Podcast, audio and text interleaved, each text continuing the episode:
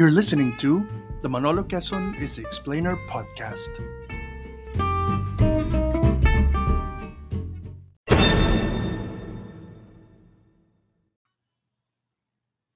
It's May 5th, Thursday, 2022, a few days before Election Day. After a long hiatus, this podcast is back and we're having a conversation with a journalist from the Czech Republic. His name is Pavel Vondra and he happens to be an old friend. He's an editor at a podcast in Prague and has been a journalist since 1994. And he spent nearly two decades in public service media before joining the outfit that he's now with, and he'll talk about that in a while. Now, he is currently in the Philippines for the 2022 elections, and this will be the fourth Philippine election that he's observing at close hand. By the way, he's written the first book in the Czech language about the Philippines. So here's our conversation, which we recorded earlier today. Our conversation begins with my asking him to tell the story about how he came to know about the Philippines and how he ended up visiting the first time.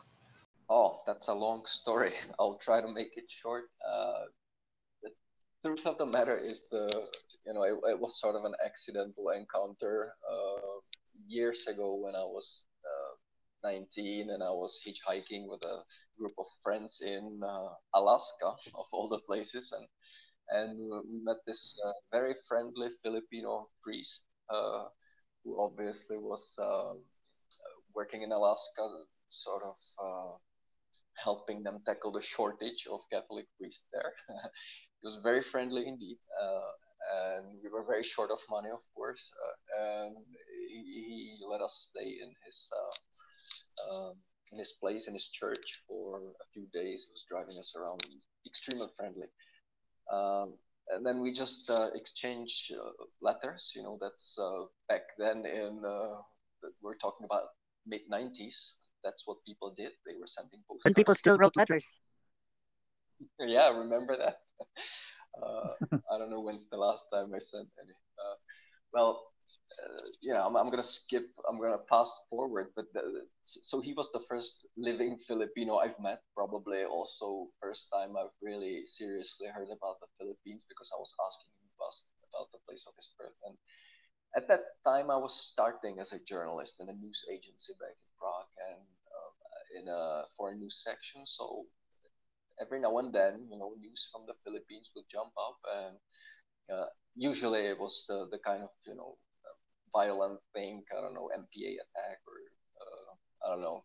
You, you know how, how bad press the Philippines gets. You only hear about it for the wrong reasons. And, yep, which was also mid 90s. So of course we also started emailing, which was a lot faster than just sending each other postcards and letters. And well, that's how I became. Uh, that's how I, I, I got to have a relatively frequent contact with uh, person from the Philippines, although he was living in Alaska.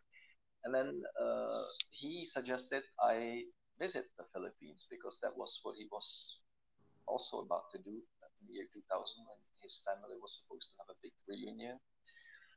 And uh, he was from 10 siblings, which was quite normal, as I understand, in, in, his generation. so uh, I said, yes, that sounds exciting. And that's how I first visit to the Philippines in the year 2000. Unfortunately, that friend of mine, uh, Don Balkin, is his name, uh, passed away later that year because at that point he was already diagnosed with uh, uh, a liver cancer. Uh, so there was no chance of saving him. But uh, thanks to him, I visited the Philippines that year, and already he was quite sickly, so I was traveling on my own around the country, and I just loved it. I was you know 24, so I haven't seen much of the world at that point, and uh, this was so different from you know my reality of a landlocked country in the middle of Europe. Uh, so you know, ocean, boats, ships, uh, coconut palms, you, you name it, uh, and also Jose Rizal because uh, I bought that book in, in a national bookstore.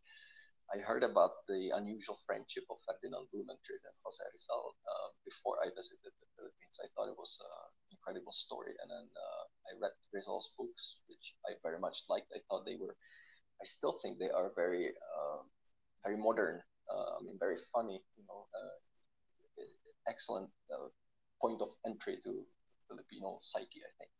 So I just knew that there's more to this country than, than uh, meets the eye, and also what I saw, I, I liked. And as, as I was still relatively early in my journalist career, I, I just decided, well, this country is worth exploring more.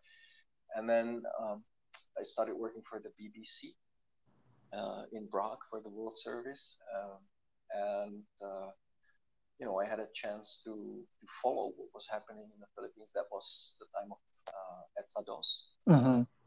and quite exciting times. Uh, I remember I interviewed Manny Villar when he was visiting Prague, uh, and that was soon after uh, he sort of single-handedly sent that impeachment complaint to the Senate as a House Speaker at that point, if I remember correctly. Uh, and that was quite interesting. I mean, knowing that I interviewed a person who is now the, the richest person in the Philippines.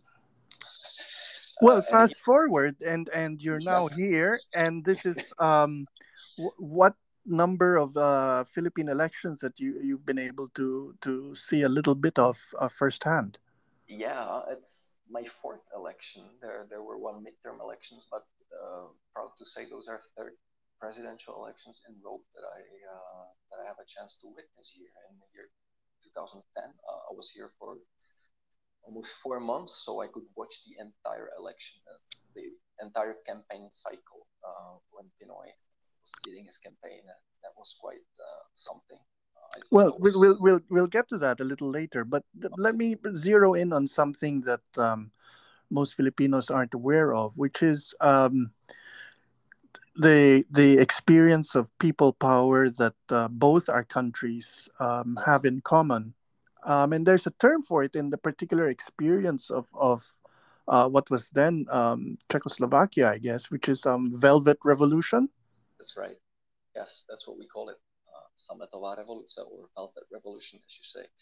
Well, yeah, I, I as you say, I, I thought those two points in our respective histories are something that we have in common.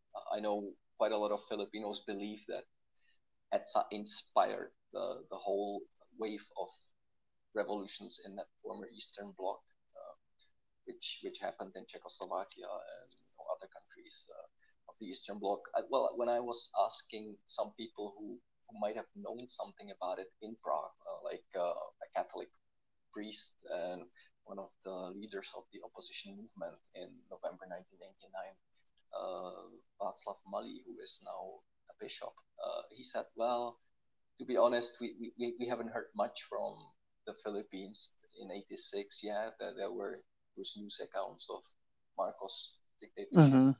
Toppled, but not like we really took heart from what was happening. And uh, so I think people might have heard, but remember, you know, that's we're talking about 1986. There was a uh, there was a state control press. of everything. Yeah, absolutely. Yeah. So I mean, I also uh, I, I then went into the archives and had the communist newspapers brought to me from February 1986, and there were very scant reports, and of course very uh, biased. I mean, they were critical of Marcos because he was perceived as you know the rightist revanchist mm-hmm. uh, fighting communists and but but that was not like you know the communist press in the Czechoslovakia was celebrating the people power. Uh, but they were but, very much afraid of people power, which and they were r- rightly so because that's really what happened in November 1989.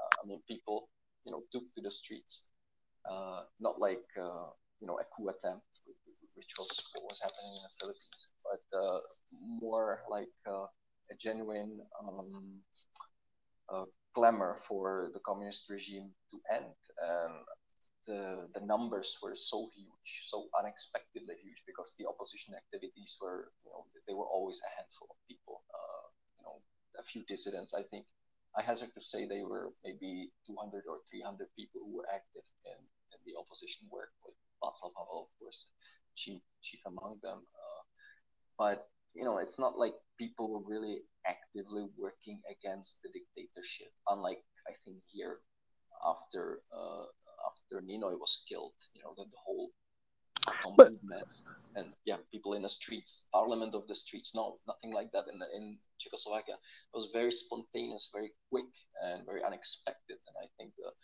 communist regime also, when they saw what was happening in, in, in other parts of the world, especially East Germany, where the wall came down, uh, they just basically uh, gave up. They handed out the power. There was, uh, and it was bloodless, just like here. So yeah. I mean, but that's that's the that's the surprising thing. But tell me, um, why the specific term "velvet uh, revolution"?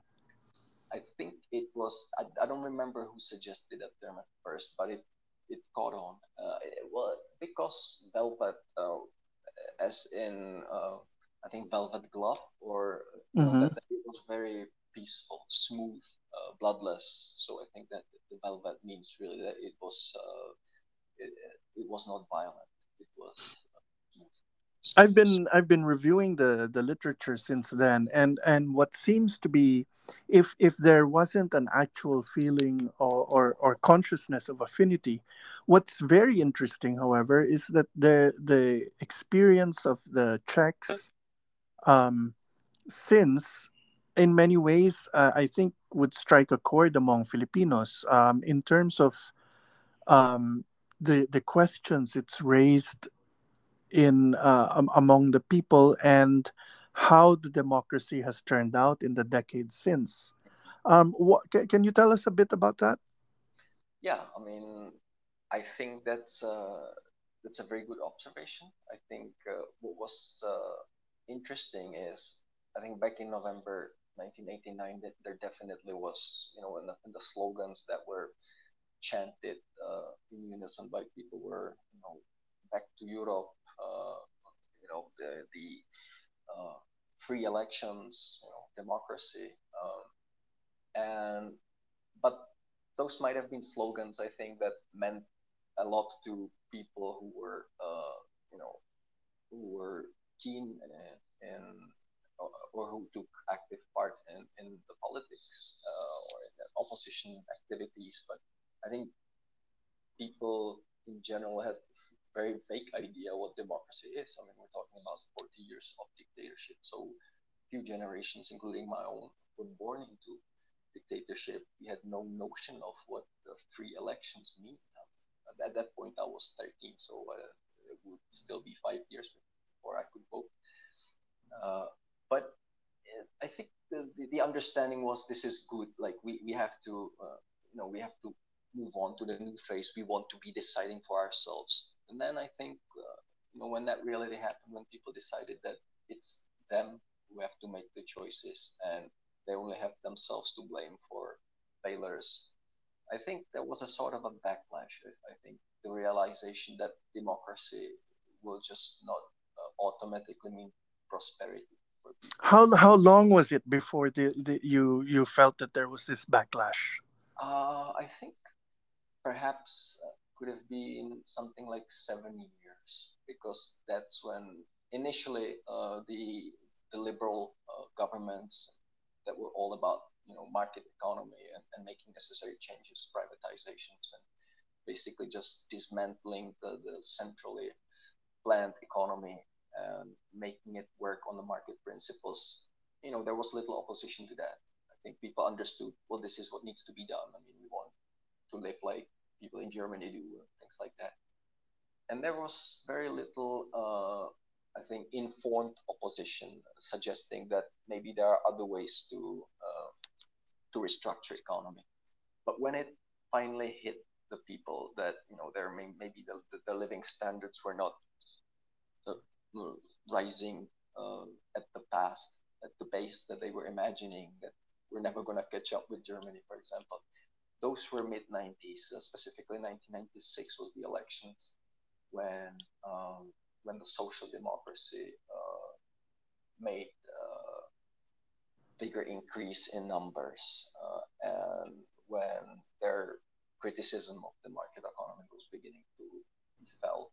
And at the same time, all the time that we're talking since the, the first free elections in 1990, uh, there was the Communist Party of Czechoslovakia that never even renamed themselves, that never apologized for the sins done.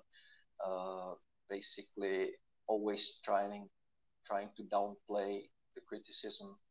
Uh, I think they only briefly said that uh, some things that were done in the past were bad, but but really that's just like one statement back in 1990, and then you know they were back at their game, you know, saying we're, we're here for everyone and we want a classless society, things like that. So basically, they were never forced to atone for their sins, and and yet they were still in the parliament because, of course, it was the single biggest party in Czechoslovakia, and even if people were leaving it by droves, they, they still maintained you know, uh, a, a, a, big membership. So I think the, in the first elections, and uh, and I'm not sure, you know, I'm, just don't don't quote me on that, but I think they probably got something like ten percent, and then usually they were scoring around that uh, around that um, result once it was even 14%. So, I mean, they, they were a sizable opposition party, but nobody would really touch them. Nobody would want to form a coalition with them. They were, you know, a pariah on the political scene. But they were represented all the time in the parliament. And uh, there came a time when they were even silently supporting the government. There was a sort of a, even a written agreement, I believe. Uh, and we're talking about a recent. Yeah, yeah. No, no. So, so I, I found it interesting that um, you were mentioning a seven-year period where, uh, after which people sort of um, started to have questions about the, the the democracy that had been established, and that's about the same period of time uh, from the transition from Cory Aquino and FVR to to Estrada, and um, mm-hmm. at the same time, the the percentage that continued voting for the Communist Party reminds me of um, consistent polling in the Philippines that had a consistent about 10% of the electorate that still wanted a dictatorship during this period. So it's it's a striking parallel to me. But let me ask you, um, has did in, in the Czech Republic did they also uh, experience a period of um, of going through populism and um, you know the sort of direct confrontation that has with with you know sort of the democratic consensus? Absolutely yeah we did. Uh, and in fact we're i think still uh, still facing that although i think we're out of the woods uh, knock on wood uh, the i think the first brush with populism uh, was the uh, presidential elections in the year 2013 uh, when President Zeman uh, mounted uh, what was really a populist campaign, and um, he won, I think, on strength of throwing some, uh, I think, uh, throwing some very questionable um, criticism uh, towards his opponent. Basically, you, you, I mean, it was a disinformation. It was completely playing on fears against the, the, the so-called German revanchism, the, you know, something as old as, you know, the World War II and the expulsion of Germans uh, from the Czechoslovakia after the World War II.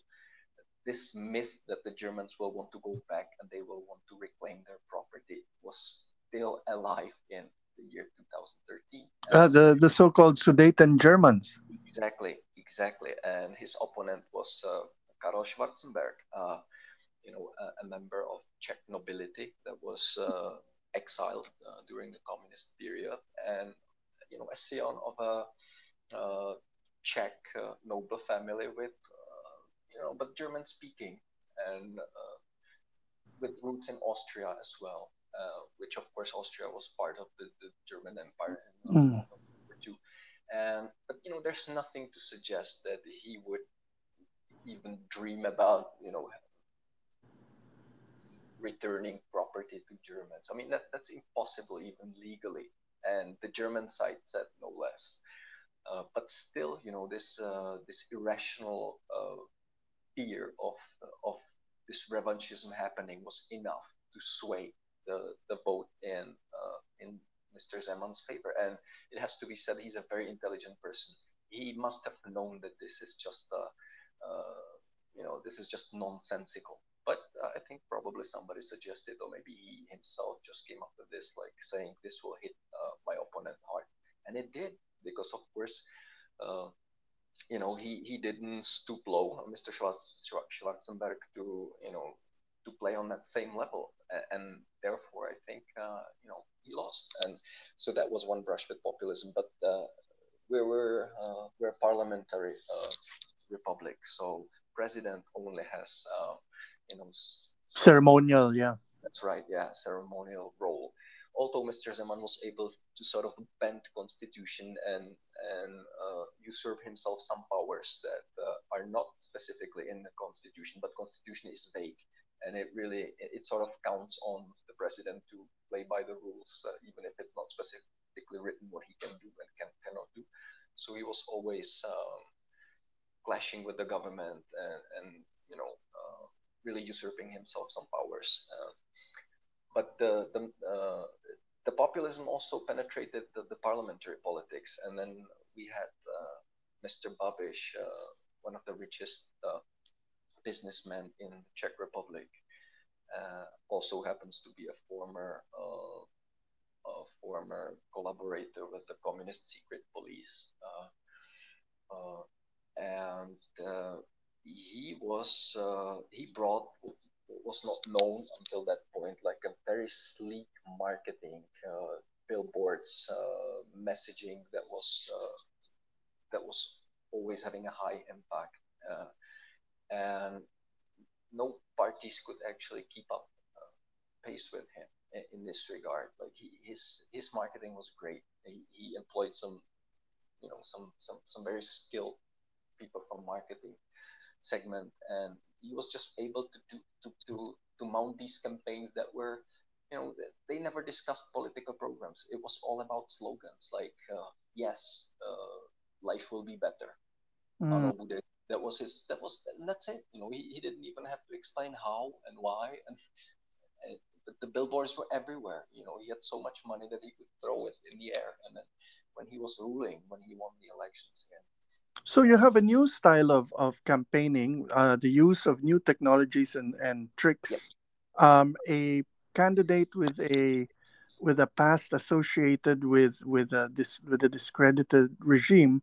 Mm-hmm. Uh, did this lead to any sort of soul searching or hand wringing or questioning of what had happened to Czech democracy to reach this point? Absolutely, of course. You know the newspapers, the media, they were you know full of soul searching, uh, but uh, basically they came with no answers. I mean, obviously the the fact that he was a secret uh, police agent uh, uh, couldn't hurt him anymore. I think sociologists agree, you know, that's a long time ago. People just, uh, you know, they don't care about the history as much anymore. And of course, there was also a new generation people.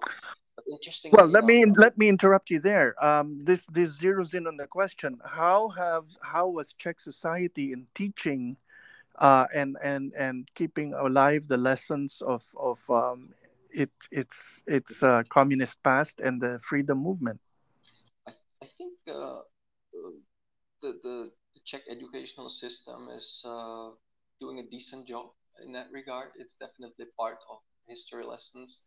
I mean, it can be problematic sometimes because you know they teach it chronologically or used to. So they would begin in you know ancient times, and then of course as you approach the modern history, you're already running short of time. So maybe that that used to be a problem. But I think there has been some restructuralization of the the school programs. So, and there's just definitely a stress on the modern history. Uh, and there are also new programs with, uh, with the help of civil society that, for example, there are debates and screenings as part of the education. You know, uh, there are writing contests and things like that. So I think, and and yet the sociologist said that uh, this was all too long ago to really matter to the electorate it is true, but I, I, think the, the silver lining is that in the last elections, uh, Mr. Babiš and his ANO party were routed. And as the, the I think as the data showed,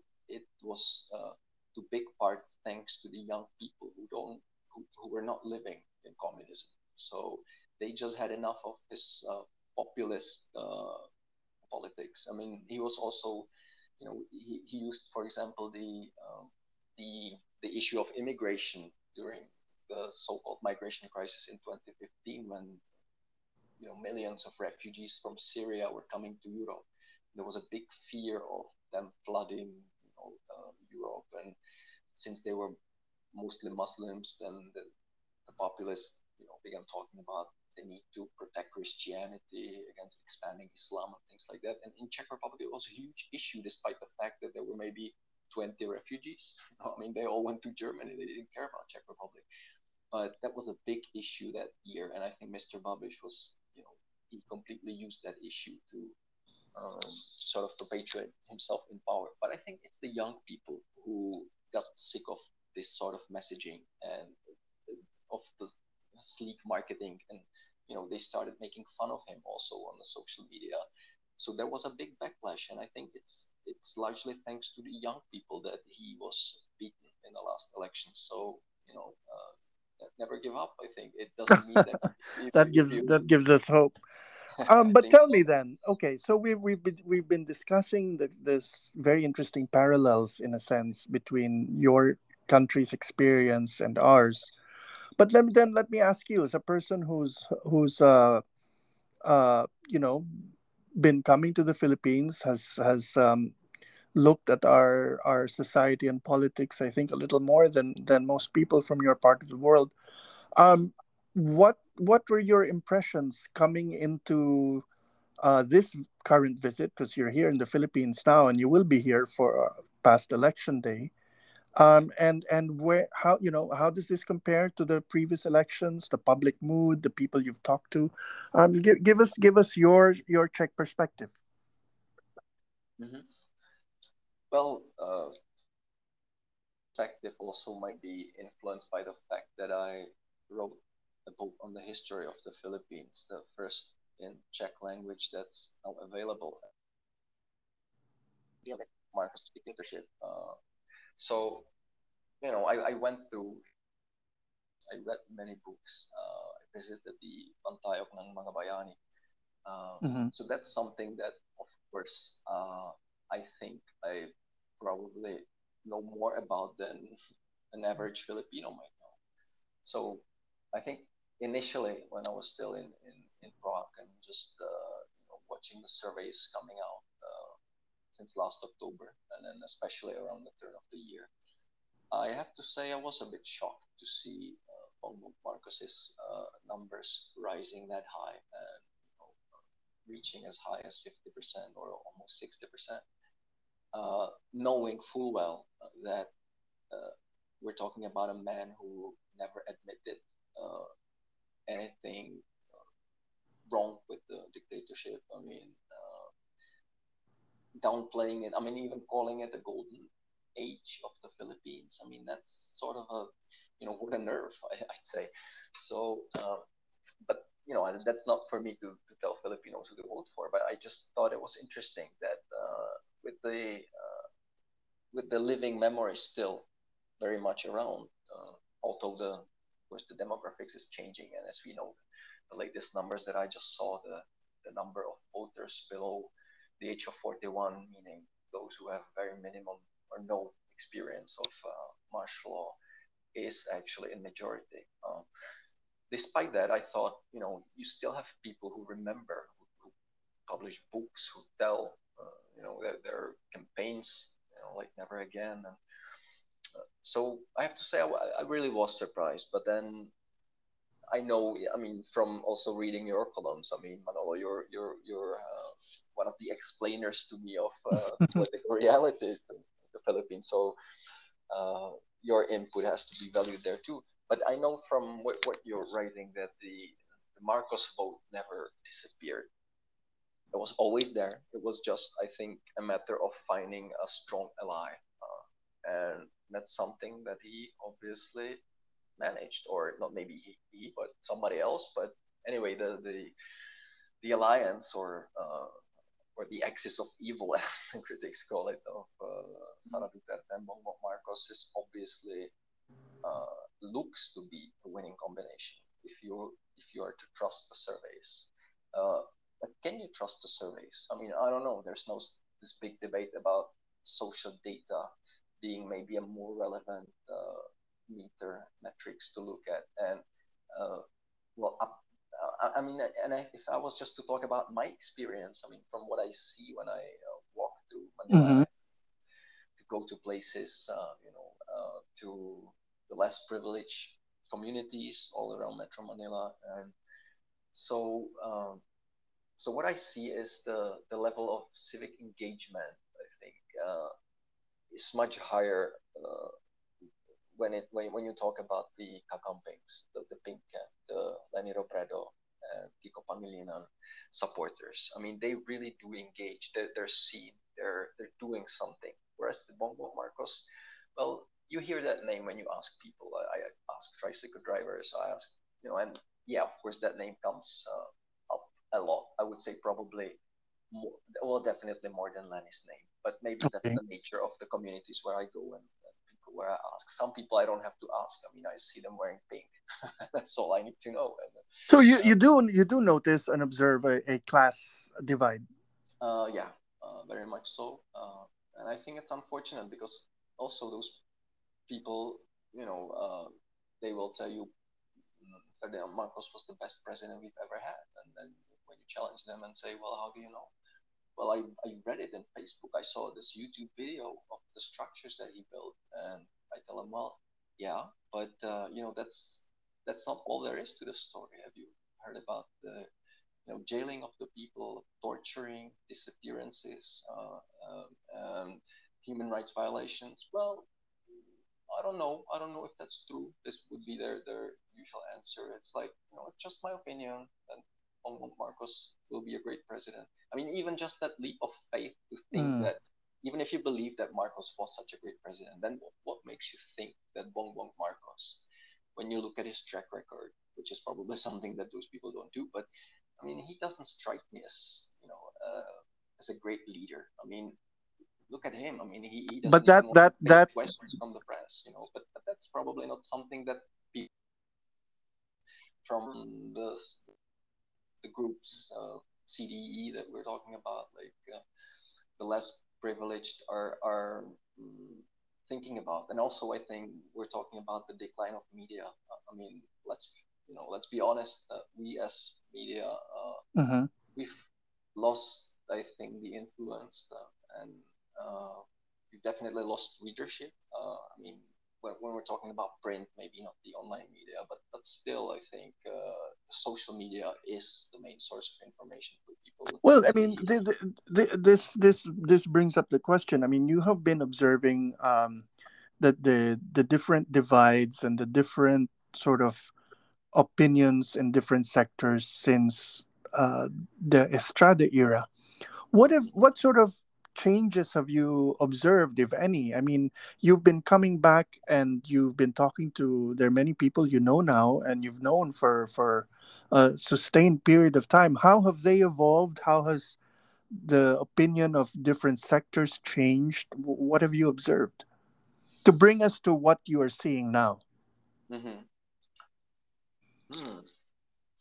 I don't know if I have any intelligent answer to that. I, I, I, just know that it's you know changed, but uh, I don't have any data, and it would be anecdotal. Uh, but I, uh, yeah, well, it you know it's driven by technology, definitely. I think you know people, of course. Uh, I mean, everybody has a mobile phone, but uh, our our reading habits on on the phone, I think you know, it, it tend, tends to be um, short attention span just looking for headlines. I don't think that we're reading longer text on mobile phones. They're they're not really built for that. And of course, people have laptops and computers, and uh, they will do it. But uh, that's still a small group of people. I think that that's uh, that's searching that kind of information. Then we're talking about changes in the media landscape. I mean, I know how, how ABS-CBN was influential. How you know wherever you went, you you saw that TV on, and usually it was their news. And now that's gone. I mean, well, at least uh, you know, uh, not completely, but I think mostly uh, from the uh, the, the so-called free TV, you, don't get that. And so I think that's one change. Uh, well, let, let, me ask you, in terms of of uh, in your country, um, has there been a decline in traditional media, and um, and how has this affected, um, you know, the political dynamics in your country? Yes, I think we're all dealing with a similar situation. There's definitely uh, like newspapers going out of business, and even though they're you know moving online, not everybody has, or almost nobody has the um, the sort of a business formula to make it, uh, you know, to, to to sustain it. So there's there's less and less uh, space and opportunities for journalists actually uh, to you know to, to do their work. Uh, it's um, especially because there's just I think less interest, and also in our case, I think what was quite important was that Mr. Babiš, who I was speaking about, as the former prime minister, he bought into the media market big time. You know, he he bought the biggest newspaper, one of the biggest radio stations. Uh, so um, he built himself uh, uh a media empire, and that and that uh, although people, I think, uh, began to question the uh, the content of that of those media that belong to his empire. Um, it muddied it, the waters in a sense. It, absolutely, uh, exactly. And you know, a, a, lot of times there would be a demolition job on a politician who, who crossed Mr. Babiš's path. Uh, there would be expose, you know, uh, materials, uh, headline stories, front page stories about this politician doing this and doing that. Sometimes it was completely made up, but you know the harm was done. So he was really he weaponized media. Mm, uh, that's that's an interesting uh, turn of phrase, weaponizing it. Waters, or it poisoned the well because that you know then then people tend to don't trust the media as a whole, even if it's just one rogue element doing this. Then I think people have a tendency to say, "Oh well, you know, it was printed and it's not true, so how am I to trust the media as a whole?" You were also mentioning something, I think, in in one of our uh, conversations recently, which I found very interesting, which is that, I mean, you've had long experience in in radio, but um, you've recently moved to to a new kind of of, of media, which is which is more um, online.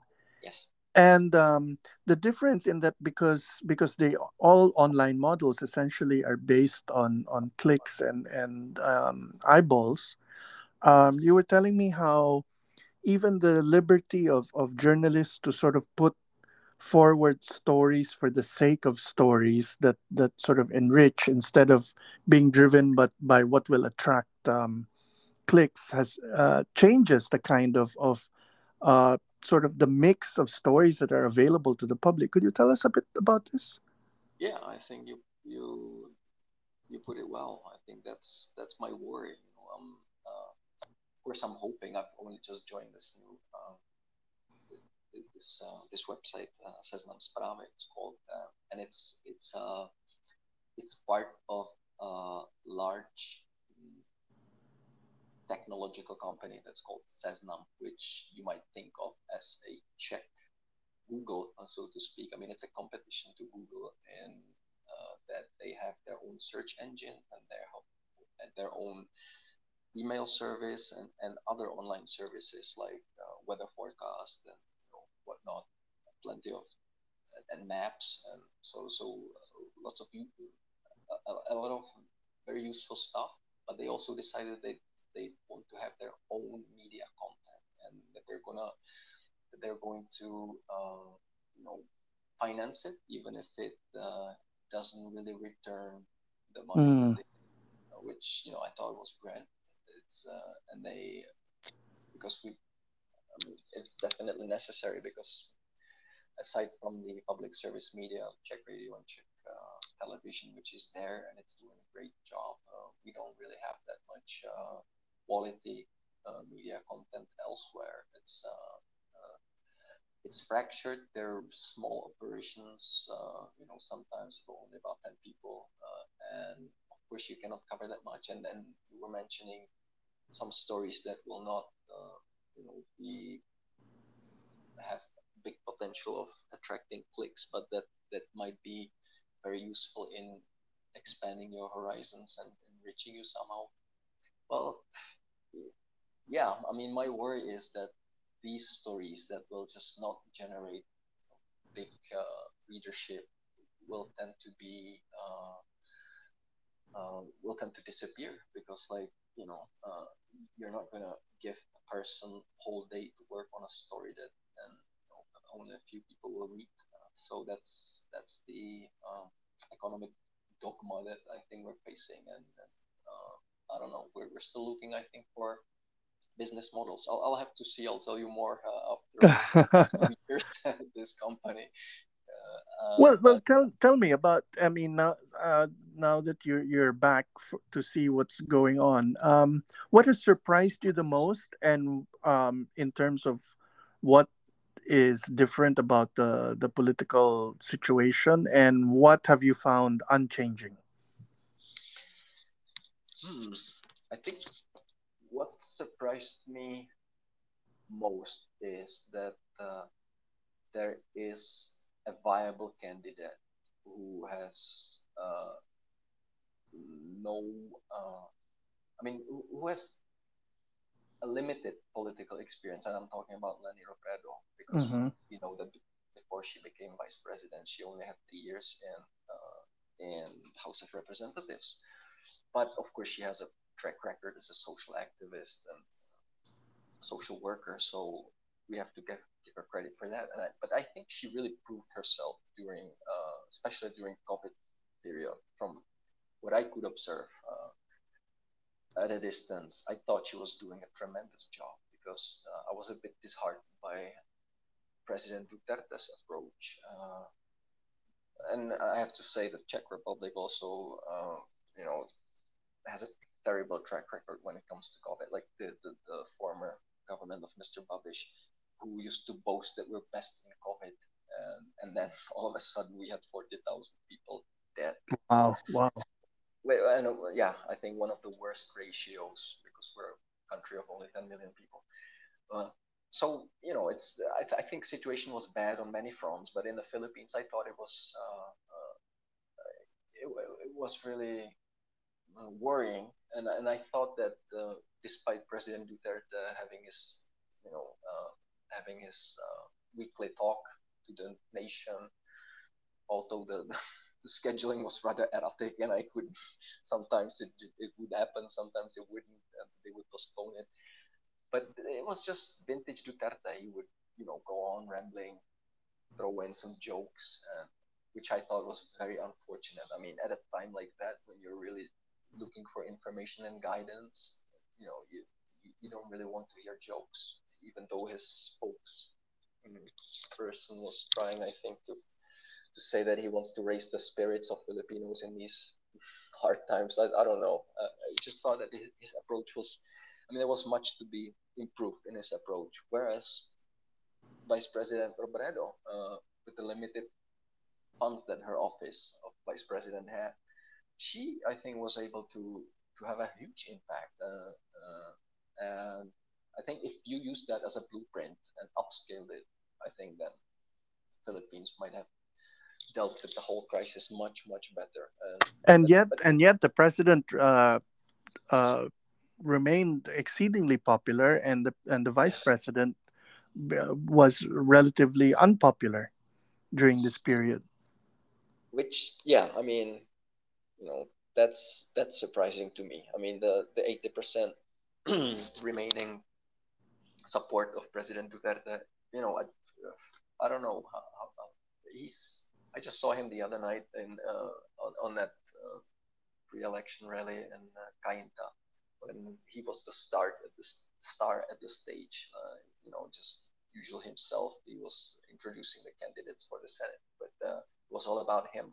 And of course, we know that he's not openly supporting any candidate. Uh, but I thought, well, that's still him. Uh, and obviously, he had a good rapport with the people there. You know, they they, they were clapping and, and so uh, yeah, I don't know. That's that's a mystery. I think the whole Duterte presidency, uh, uh, I think there will be books written about it. I think he's the you know he, he just has that magic touch with the people. You know, he's the classic populist. I think, but dangerously so because we, we all know what his track record is when it comes to uh, when it comes to mm, democratic principles and uh, not respecting the powers of Congress, for example, uh, even speak about the persecution of certain opposition figures and free media, things like that. Uh, I could go on and on, but uh, well, here he, he's, uh, but his political capital, I think you wrote it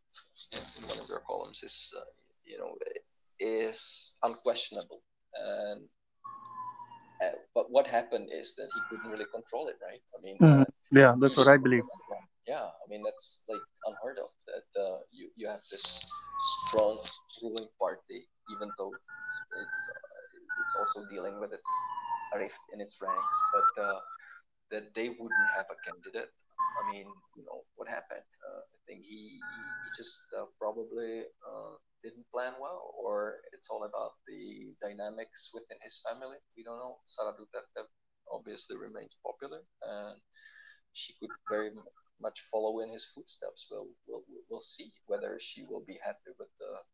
Well, first of well, all, we don't know who's going to win, but uh, that that, that brings us to the to the sort of I guess the the closing part of this thing because I'd like to talk to you after the elections mm-hmm. um, and compare notes. But going into election day, which is which is just in a few days, it's going to be on Monday. Right now, this is Thursday when we're recording this.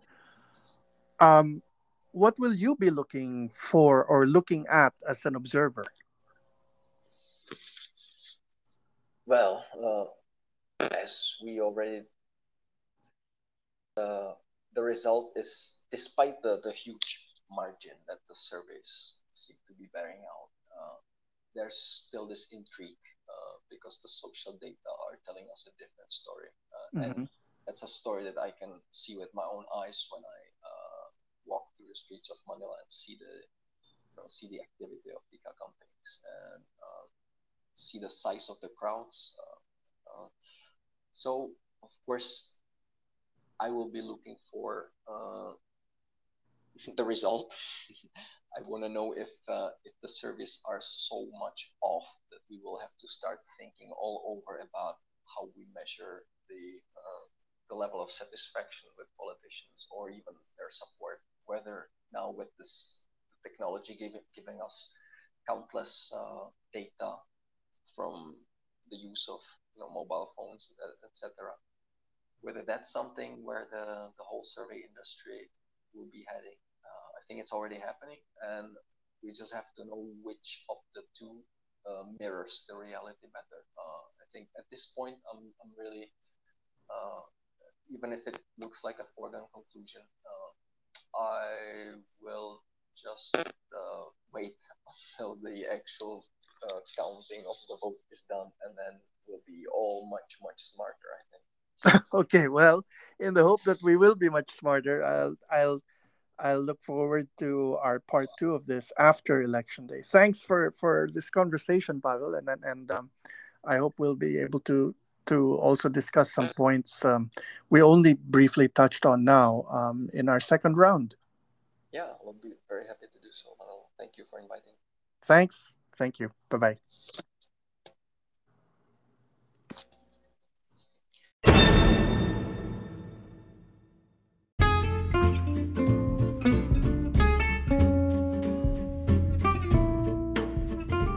You've been listening to the Manolo Quezon is the Explainer podcast. You can catch us on Anchor, on Spotify, on Apple, and other places where you can find fine podcasts. Thanks for listening.